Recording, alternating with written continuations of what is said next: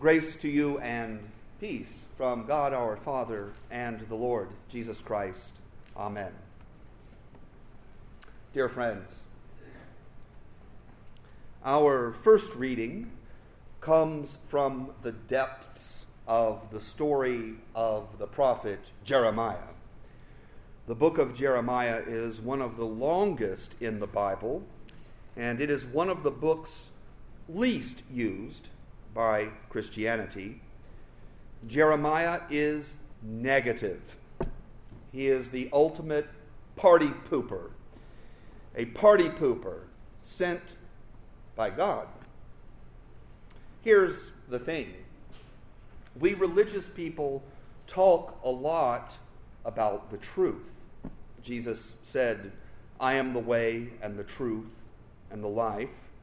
He said that the Holy Spirit would guide us into all the truth. What about when the truth is unpleasant?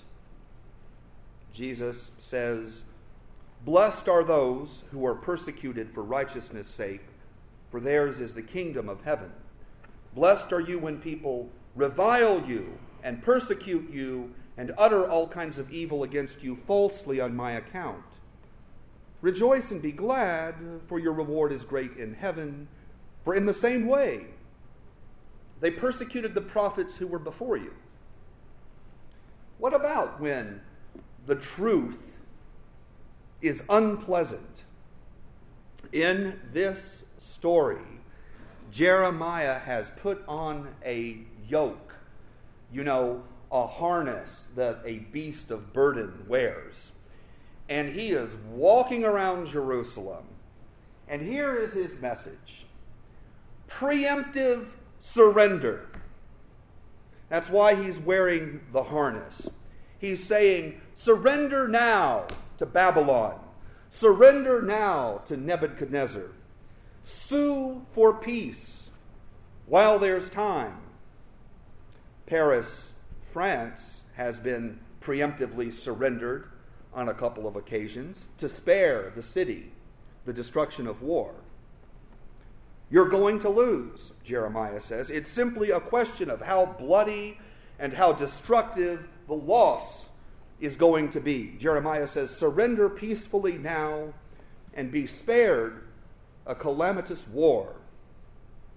This message comes through Jeremiah from God and part of what makes the story so good is that Jeremiah is surrounded by other prophets, dozens of them, who tell the king and the people what they want to hear.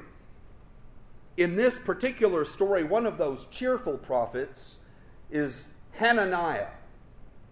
Don't you love all these Old Testament names? Jeremiah, Hananiah, Jedediah, Zechariah, Hezekiah, Stevediah, Tayloriah.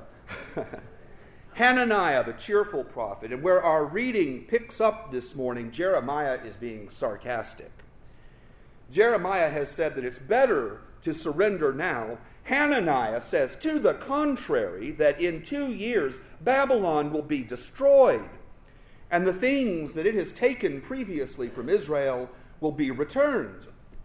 So Jeremiah says, sarcastically, Amen. Amen. May all your words come true. But they are not going to come true.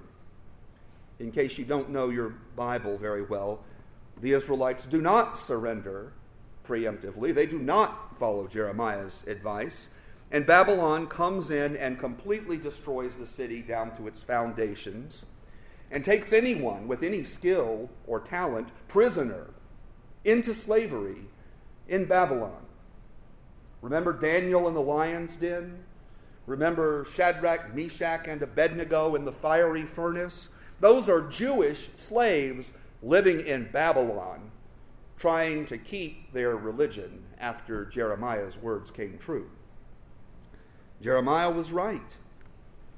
He had an amazing career, an amazing man, the most underrated man in the Bible, I sometimes think. Sometimes the truth is painful. Sometimes the truth makes us uncomfortable. the principal faith question that people ask me is whether this whole religion is made up because we are afraid of death.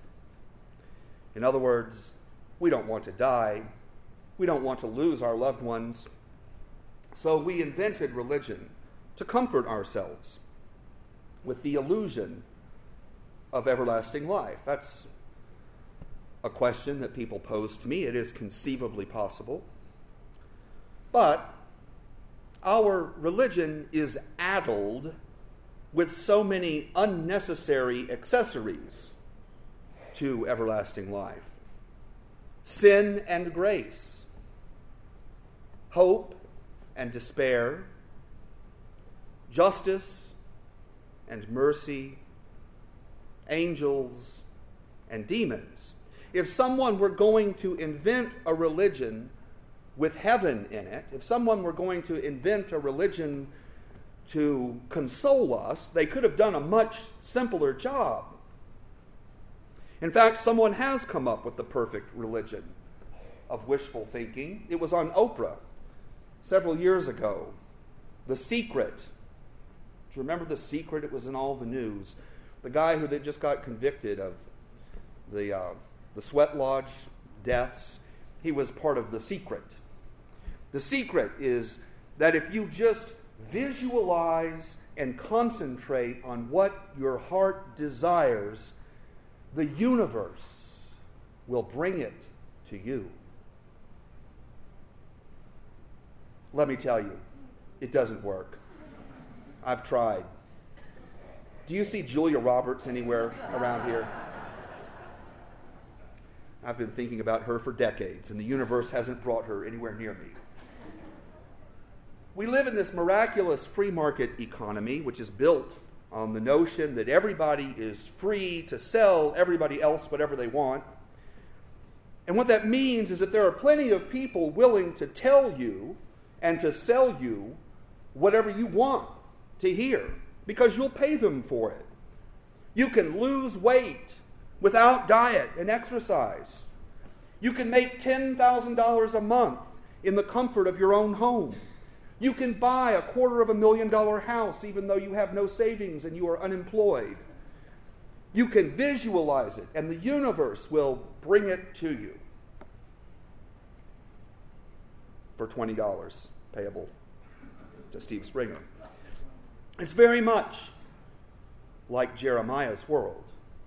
Hananiah and the others have all realized that there is a lot more money and a lot more success to be had in telling people what they want to hear instead of what they need to hear. You tell people what they need to hear, and you end up on a cross. Ask Jesus about that. Ask Peter, Paul, Andrew, James, Stephen, Jude about that you and I are part of a middle sized congregation with a Reformation heritage, an endangered species in this country.